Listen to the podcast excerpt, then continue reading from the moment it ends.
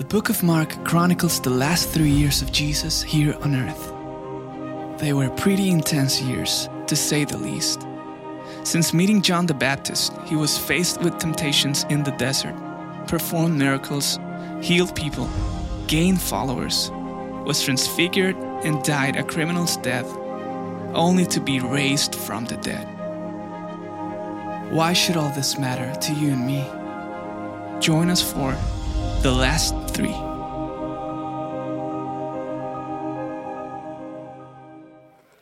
How's everybody doing this evening? There we go. Amen. So glad to be with you this evening. Also grateful that uh, our service here in Brickell is at 5 p.m. on Sunday night because with daylight savings, it doesn't affect us as bad because you don't you lose an hour but you just sleep an extra hour you know you don't have to wake up extra early to go to church in the morning and so that's one of the many blessings of night church uh, I always tell people that until we, my family and I, we moved down here seven years ago, had never done night church before, and I don't know if I can go back now. Any other night church fans in the room? Yeah. Well, you're here, so you kind of have to be at least a little bit of a fan, right? Because you're here. Uh, we are excited that you are here with us this evening as we've already spent time as God's people worshiping God, praying to God, uh, sharing in the stories of what God's people are doing. As Simone shared, your generosity is reaching not only this church and this city, but all the way in Recife, Brazil, through our bridge movement. And I want to thank you as well for all your contributions uh, to the mission of this church because it goes far beyond what you can see. And at the beginning of the year, we started this series called The Last Three as we're moving through the book of Mark. And we said we're going to go all the way up until Easter. Now, I, I realized this this morning, and it, it kind of took me aback, and that is Easter is five weeks away. It, this year is going by so fast. Five weeks away until we're, eh, we're, until we're at Easter. And so this evening, as we are picking up in Mark chapter 11, we are now, the, the narrative begins to slow down. Things moved quite quickly for the first 11 chapters through the three years of Jesus' public ministry. But now Mark begins to slow things down, and the, the next five weeks we spend just around the last week of Jesus' life. And so the, the sermon title this evening is When Faith withers, and you'll understand what that means and how we see that in our text this evening. So if you have your Bible with you, you can turn to Mark chapter 11. If you have the Crossbridge Brickell app, you can open the notes section and follow along there as well. So let me kind of bring us up to speed on where we're at. Last week we saw Jesus in Jericho, which is a city outside of Jerusalem, and Jesus performs a miracle there. He heals a man who asks for mercy. And Jesus and the disciples and a large crowd of people are moving with him as he goes from the Sea of Galilee all the way down, as we saw in Jericho, heading towards Jerusalem. It's about to be Passover week, and Jesus knows he's walking into the last week of his life, where he will give his life for the salvation of many. And so Jesus is moving towards Jerusalem. He's with his disciples, and he comes to the Mount of Olives. The Mount of Olives is a small mountain that is overlooking Jerusalem. Now, as he is approaching, he tells his disciples, two of them, to go ahead and get a donkey. They get a donkey, they come back, and Jesus, he proceeds into Jerusalem with this very famous scene. We celebrate it every year on Palm Sunday. It's the triumphal entry of Jesus into Jerusalem on Passover week, the last week of his life, when he will be crucified. Now, Jesus, as he's moving into the city, they are laying down their cloaks. They are they cut off palm branches, is what we call Palm Sunday. They're waving them, they're laying them down before Jesus, and they're chanting, Hosanna, Hosanna in the highest. Now, Hosanna means, please save us. So they're saying, please save us, please save us. Now, this is what's interesting about this is that this occurrence with Jesus, the laying down the cloaks and the palm branches and, and maybe even chanting Hosanna, is not uncommon. This road that Jesus is making his way into Jerusalem is called the Pilgrim's Road. And so when there were prophets and they were coming to the fulfillment of their, their calling or they were bringing a message to God's people in God's city, which is Jerusalem, the city of God, Zion, people would usher them in. There would be heralds that would chant things and lay down their robes and maybe put out palm branches. And so they are doing this for Jesus because there's a lot of intrigue around Jesus. Some people see him as a threat, that's what the religious leaders see him as.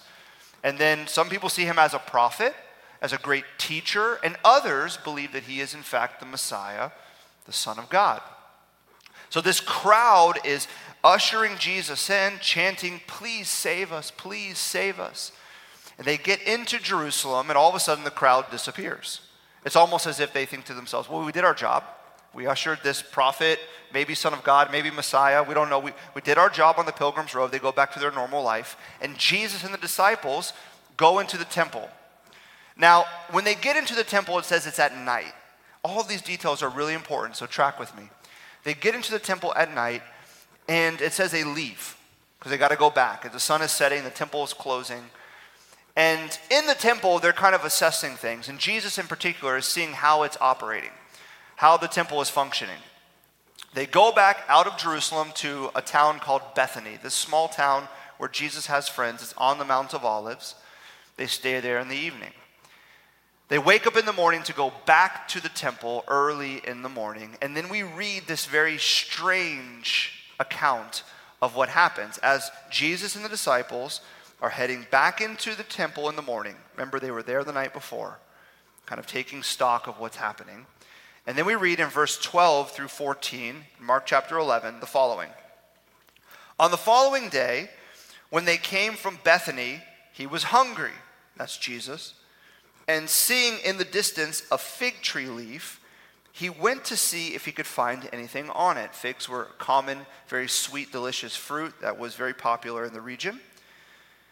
And he went to see if he could find anything on it. And when he came to it, he found nothing but leaves for it was not the season for figs. Now, this is in the springtime, so there's sometimes the fig tree would have a little kind of uh, nodules on it. You could, like, right before they have the fruit, you could taste it, but there's nothing on it because it's not the full season for the fruit to be produced. And he said to it, to the tree, May no one ever eat fruit from you again. And, G- and the disciples heard it. So here's a question Is Jesus just having a bad morning? Is he hangry? You know, it's like he's hungry, he sees the fig tree, and then he goes to the fig tree, knowing it's not the season for the tree to produce figs, maybe little kind of, you know, little things you could eat, but there's nothing on it. And he curses the tree and says, Would no one ever eat fruit of you again? And it says his disciples hear it. Is he just in a bad mood? Now, listen, if you spend any time reading scripture, you always know to think of think this way. Whenever you read an account that's kind of strange or kind of throws you off, you know that there is always something taking place below the surface. When there are events that are startling or shocking or confusing, there's something taking place below the surface. And Jesus is doing this intentionally. You're going to see all of this kind of line up here in Mark chapter 11. You see, the fig tree is not just a tree that people would eat because it tastes good and it's a nice snack. The fig tree in the book of, in the Hebrew Bible, in the Old Testament, oftentimes was used to symbolize Israel, God's people's status before God. So in the book of Micah, it seems as if Jesus is actually connecting to the book of Micah. It says that, that Israel, God's people, are like a fig tree and that they are actually absent of righteousness, and what God desires is a ripe fig. But they're a dead fig tree. They're not producing fruit. And Jesus is picking this up again as he is speaking not just about he's having a bad mood and he's hungry and there's no figs, but he's wanting to prepare the disciples for something he's going to teach them this day. Because all the details are important.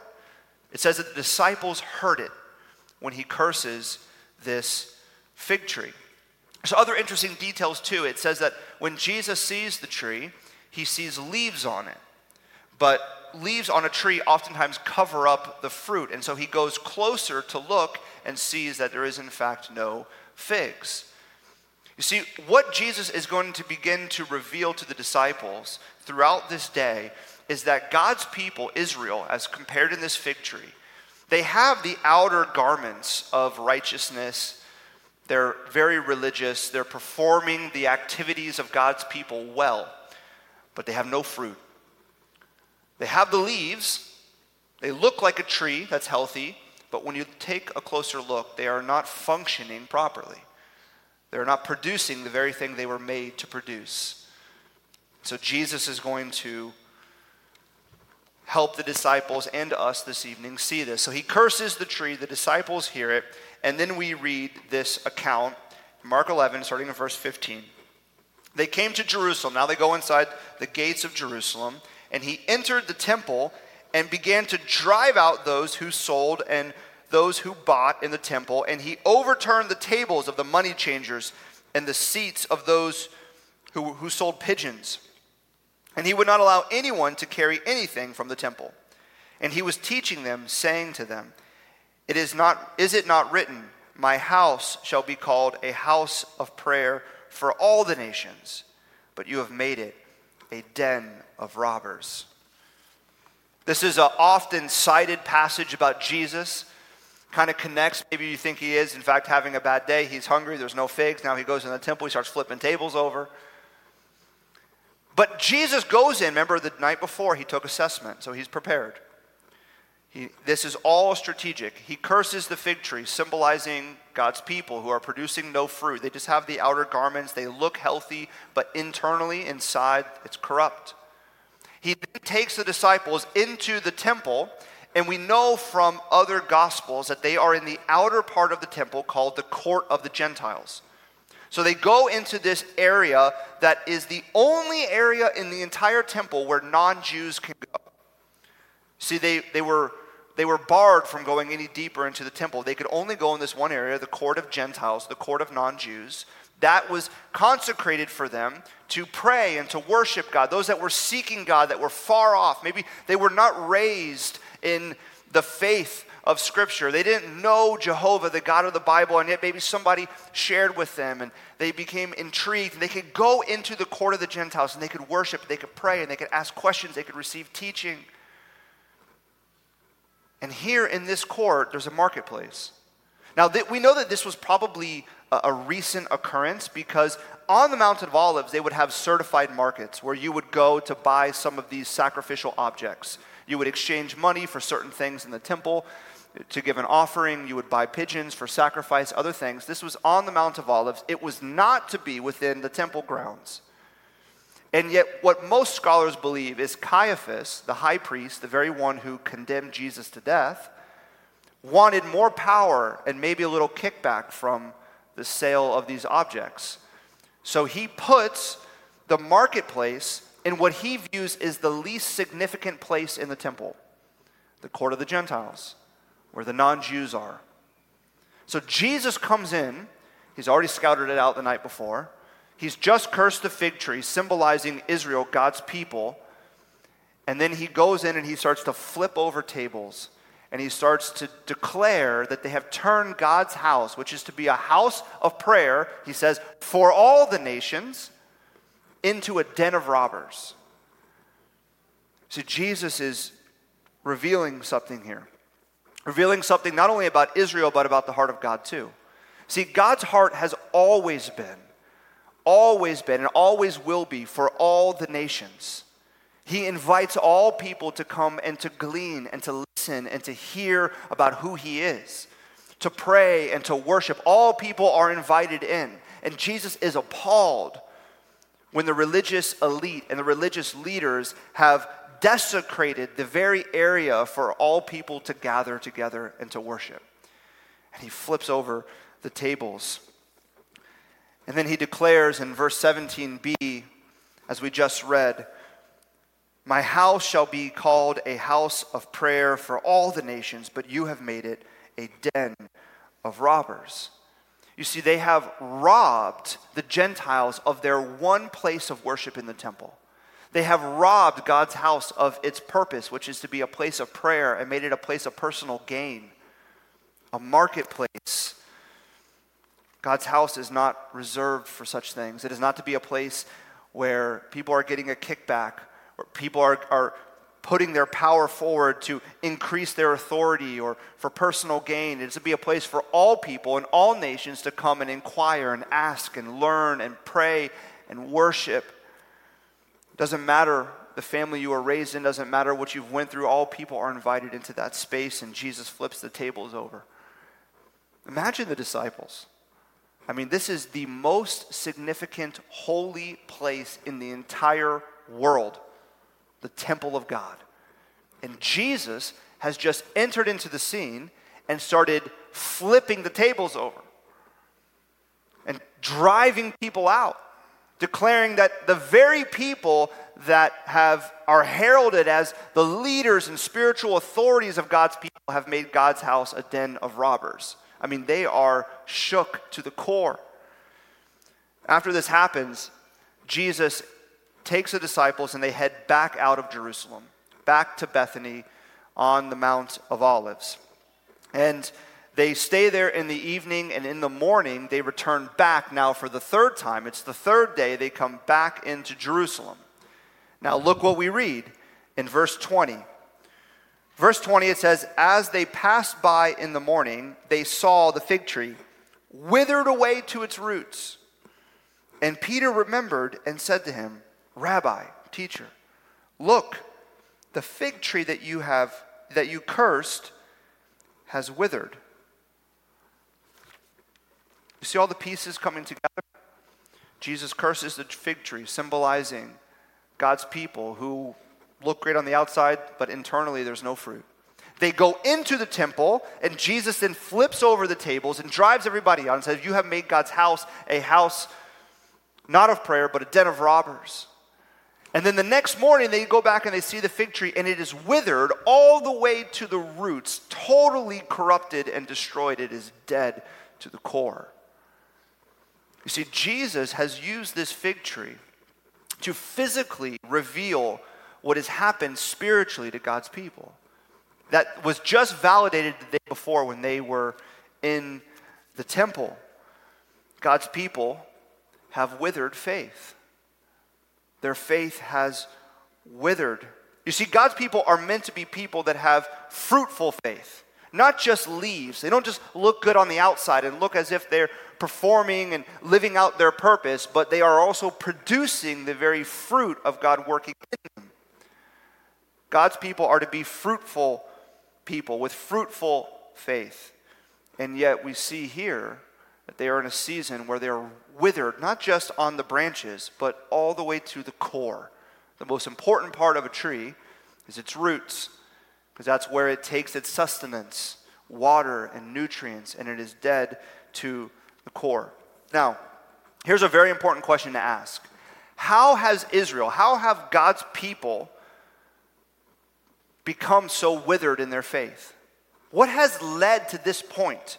to where they would think they could turn the temple into a marketplace, to where their faith would be so withered?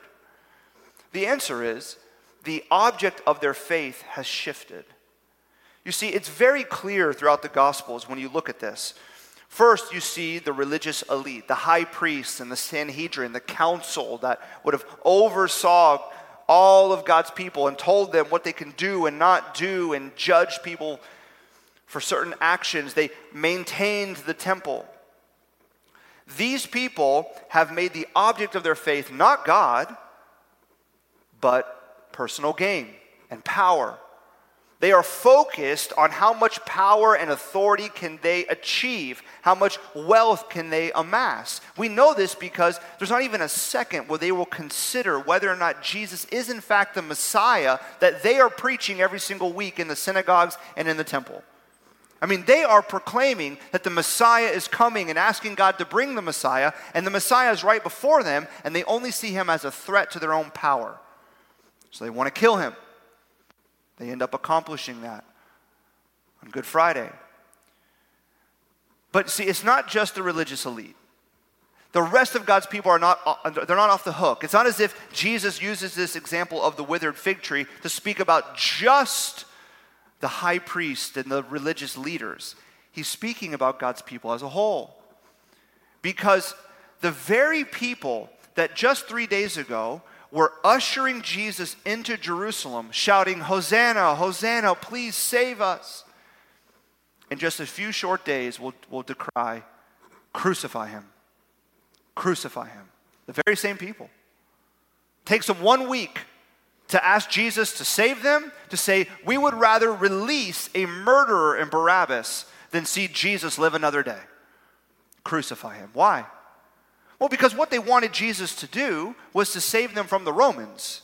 They had their expectations and understanding of what the Messiah should look like. Jesus was not that. He's already messed up the temple. He's causing all these problems. He's going to affect their lifestyle. The religious leaders are against him. So we're against him too. See, God's people, they're exercising and living out withered faith because the object of their faith has shifted from God to personal gain, to personal comfort, to personal power. And Jesus responds to Peter's observation when he says, Hey, hey, Rabbi, look, the tree that you cursed yesterday is withered. And Jesus responds in verse 22 He answered them and said, Have faith in God. He's redirecting the object of their faith.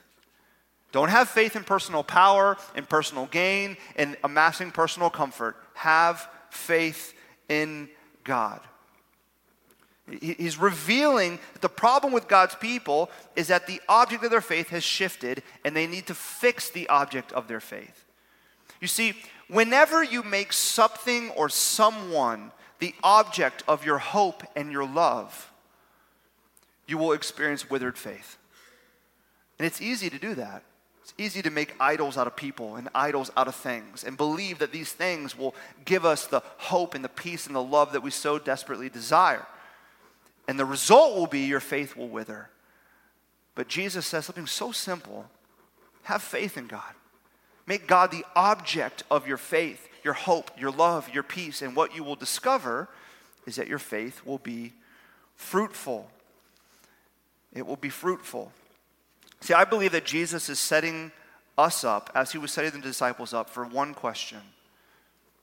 I wrote it out like this How do you discern whether your faith is withering or fruitful? This is a really important question because it's the, the entirety of what Jesus is trying to teach his disciples, God's people, including us here 2,000 years later. How do you discern if your faith is fruitful or withering? You ready for the answer? Check your prayers. The answer is to check your prayers. Look what Jesus says he says, Have faith in God, verse 22. And then he says, Truly, I say to you, whoever says to this mountain, Be taken up and thrown into the sea, and does not doubt in his heart, but believes what he says will come to pass, it will be done for him. Therefore, I tell you, whatever you ask in prayer, believe that you have received it, and it will be yours. And if whenever you stand praying, forgive if you have anything against anyone, so that the Father also who is in heaven may forgive your trespasses.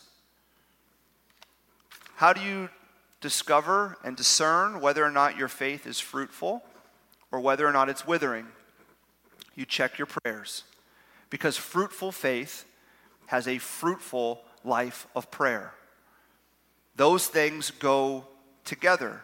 When you check how you pray, it will reveal and it'll help you to evaluate the condition of your faith. Is it fruitful or is it withering? And Jesus here pulls out two essentials.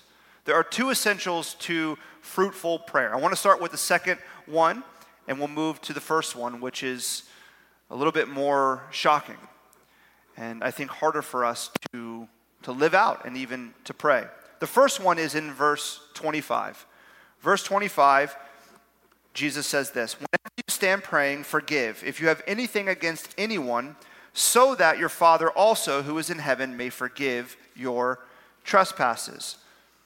The first essential for fruitful prayer, and therefore fruitful faith, is to have spiritual integrity when you pray. Spiritual in- integrity. What does that mean? It means that you are brutally honest about yourself. You are brutally honest about yourself. See, what Jesus says here is that when you pray, ensure that you are praying for the forgiveness of other people, that you're praying to release bitterness and the grudge that you hold, that you would forgive those that have harmed you, so that your Father in heaven will also forgive you. Now, what Jesus is not saying here is that God will not forgive you unless you are perfectly forgiving other people. What Jesus is saying here is that if you have fruitful faith, and your faith is not just leaves, it's not just outer garments, you're trying to do the right religious things, you're trying to go to church, you're trying to pray, you're trying to read your Bible because you think that you're going to perform for God, so you want to look good on the outside, but internally you're withering. If your faith is fruitful, then you are going to seek to forgive other people that have wronged you. Because here's the logic here's the understanding that you know deep in your heart. You know, first, that you are broken, you are messy, you are self centered, you struggle to navigate life and make the right decisions, that you fail often. And so when you know that, you know that you need a God who will forgive you. It causes you to look to Jesus and say, I need a Savior. I need forgiveness for my sins. I am broken. I'm messed up. I cannot save myself. And then you read in the gospel, as we hear every single Sunday, and we celebrate all the time as God's people, that we are forgiven by grace that God loves us and He extends forgiveness to us because Jesus has died the death that we deserve. He was buried and He came forth resurrected, and we are free and we are forgiven. A God who is so unlike us. He is holy and perfect. We are unholy and imperfect, and yet God chose to forgive us through the person of Jesus Christ as we give our faith to Him. When you know that, it causes you to say, How in the world could I not forgive someone else that has wronged me who is very much like me? They're sinful, they're broken, they're messy, just like me. If God, who is completely other than me, can forgive me, how could I not forgive those that have wronged me? Doesn't mean that it's easy, but Jesus is saying first, the first essential for fruitful prayer for a faith that is flourishing, producing fruit, and not withering is that you are spiritually honest. You have spiritual integrity. You know who you are. You know your brokenness. And so, therefore, you're willing to forgive other people that have wronged you, that have hurt you. It's almost as if Jesus is saying that prayer is kind of this spiritual reset because we are it's so easy for us to begin to stack up all the things that we're doing right and compare ourselves to other people and to think that we're not as bad as them, especially the people that we don't like or the people that hurt us. Like, well, you know, that I really have it together. And when you pray, it's that spiritual reset to say, wait, wait, wait, no, no, no. They're just like me. I'm just like them. And I need to let go of this bitterness. I need to let go of this grudge. I need to forgive them because I've been forgiven as well. That's the first essential of fruitful faith is to, is to have spiritual integrity. The second essential is this really shocking statement by Jesus in verse 23 and 24. And this is not like, like Jesus is kind of exaggerating, he's being very literal here. And you may struggle to see that, but he's being completely honest. He says this Truly I say to you, whoever says to this mountain, they're on the Mount of Olives, be taken up and thrown into the sea. Now, on the Mount of Olives, you can see the Dead Sea in the distance. So, Jesus saying, if you believe that on this mountain and you prayed that God would pick up this mountain, the Mount of Olives, and throw it over there into the Dead Sea, and you do not doubt in your heart, but believe in what he says will come to pass, it will be done. Imagine that. He's looking at the disciples, he's looking at us, and he says, Listen, this mountain, if you believed in your heart that God would pick it up out of the earth and throw it into that sea in the distance, and you believe it would come to pass, it will happen. Now, I want to ask you a question. How would you feel if someone prayed a prayer like that around you? If you went to small group and someone prayed some wild prayer like that, would you judge them? Would you maybe be like, that's a little much on the prayer there? But that's exactly what Jesus says. He says we're to pray like that. You see, I, I think we kind of have this bifurcated prayer life. We have like our ordinary prayers. We pray to God, we thank God for who He is, we adore God for the things that He's done and His character and nature. And maybe the, the first part, having spiritual integrity, is something that we constantly work at. We, we confess to God our sin. We seek to forgive other people. Because in the Lord's Prayer, Jesus says that, that we are to pray for our forgiveness as we also forgive those who trespass, who sin against us. So these, this is common. This is common prayer. Pray, confess, ask God, repent of the people that maybe you hold a grudge against. These are kind of normal prayers. But then we have these extraordinary prayers. Not as common. Maybe it's a prayer for healing, mental healing, physical healing, prayer for a broken relationship to be mended. We, we pray for these miracles to happen, but oftentimes, here's how we pray in our minds God, I'm going to pray for this thing, but I'm really going to think, I don't really know about it. I'm praying for you to change this medical diagnosis, God, and to heal this person, but let's hope the doctors do their job. I'm going to pray for this broken relationship to be mended and a miracle has to take place here, but I think it's probably too far gone. Now, we don't say that in our prayer life. Like, no one's praying, like, God, mend this relationship, but we just know it's too broken. You know. We don't pray like that. We don't say that, but we may think it. And oftentimes we even don't pray extraordinary prayers that we label extraordinary because we're like, what's the point? Jesus here says, if you pray that a mountain could be ripped out of the ground and thrown into the sea and you don't doubt in your heart and you believe it will happen, it will happen. And yet we pray these small prayers. We're afraid to pray big prayers with supernatural belief. Is that Jesus' intention? I don't believe it is. You see, I believe that fruitful prayer makes extraordinary prayers ordinary. Fruitful prayer and a fruitful faith makes extraordinary prayers ordinary. See, an essential, the second essential of having a fruitful life of prayer is to have a believing heart. You have to have spiritual integrity, but you have to have a believing heart. Jesus says, if you believe in your heart and you do not doubt, that it will be so. Do you pray like that? Now, listen, if you pray, everyone here ends their prayer saying that because the word amen means so be it. So you're closing your prayer saying, in Jesus' name, so be it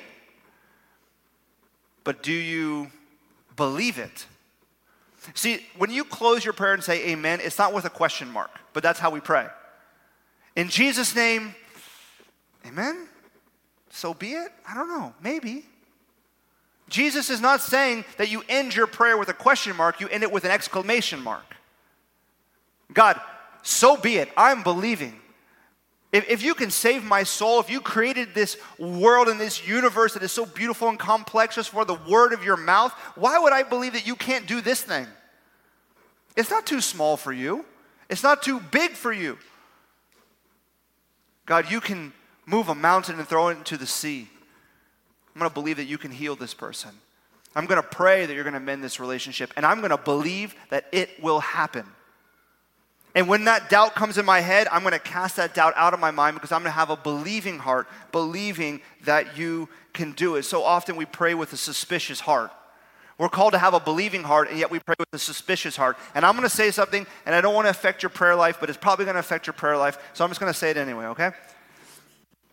Here's how we pray often in the American church. Here's how we couch our prayers in doubt because maybe we don't want to kind of be put in a position where God doesn't answer our prayers according to our will. And we're like, we want to maybe protect God's reputation. We want to, you know, I don't know if you're going to do it, God, so I'm going to say this. Here's how it happens we pray these big prayers, and then we say, but let your will be done. Now, should we pray for God's will to be done? Yes. Jesus tells us. We're to pray the kingdom of heaven come to earth, that God's will would be done on earth as it is in heaven. But the prayers that we pray for God's will to be done is about God's kingdom coming to earth. That it's invading every sphere of life and culture. It's about our life aligning with God's kingdom, that we would be citizens of his kingdom. Jesus does not say that when we pray these prayers of faith, believing that God's going to do some extraordinary thing, but we believe it to be ordinary, that we need to add, but your will be done. God does not need us to ask Him for His will to be done, it will be done. But yet, how do we pray? God, I'm, I I'm going to defend your reputation here in case you don't do this according to my will, so I'm going to say, but your will be done. No, just pray prayers of faith. Pray believing prayers. Next time you pray for healing, you're for restoration, for a miracle to take place, believe it will take place. You don't need to add, let your will be done. God has his sovereignty under control. He doesn't need you to help him with it. He doesn't need me. His authority is unmatched and he will take care of it. See, we are to give our life of surrender to him. We're to believe that whatever God does is according to his will. And yet, Jesus tells us that when we pray, we don't need to couch it in any extra language. We just need to be, say, So be it. God, this is what I'm praying. So be it. See, Jesus is inviting us when we pray to surrender our doubt, to give our doubt away, to pray believing prayers. You see, as all of this has taken place with the cursing of the withering tree, and then the temple, the flipping over of the tables, and then the tree withered to its roots, it causes us to think about something that we see expressed in the rest of Scripture. And that is, God is no longer worshiped in a physical temple. There is no physical temple that you can go to. It was destroyed in 70 AD because the temple is now you. So you are the living temple, housing the Holy Spirit. And you are not to come to God with doubt. You're to come to God with full confidence. The book of Hebrews says, Come with confidence to the throne of grace. There is no outer court and inner court. There's just all the courts open, and you're invited to go to God at any moment, in any place, because you are the temple of the Holy Spirit. You don't need to go to a physical place. You don't have to be of a physical nationality or raised in a certain family. You can go to God at any moment because you are the temple of the Holy Spirit. And what I want to ask you to do is to not rob God of his sovereignty because you doubt when you pray. Don't make the temple of the Holy Spirit that is you a den of robbers because you're praying without spiritual integrity or because you are praying with a believing heart. You see, God is not asking for your prayers to make sense, He's asking for your prayers to be full of confidence. Did you hear that? God is not asking for your prayers to make sense. He's asking for them to be full of confidence. You may be praying and be like, This is wild, God, but I'm coming confidently. That is what Jesus is saying. Why has Israel's faith withered? They have made the object of their faith not God, and they have focused on achieving other things in the world than actually just pursuing God. And they've even lost how they're to pray. They've destroyed the temple, which is a house of prayer, they've desecrated it. And Jesus says, Put, put God as the object of your faith and pray believing prayers, full confidence. That is how you are to pray. See, and you can be confident. You can be confident when, in, when you pray because Jesus did the miraculous. He went to the tree, the cross, and he allowed his body to wither on the tree for your sake. He withered on the tree so that you could taste the sweet fruit of faith.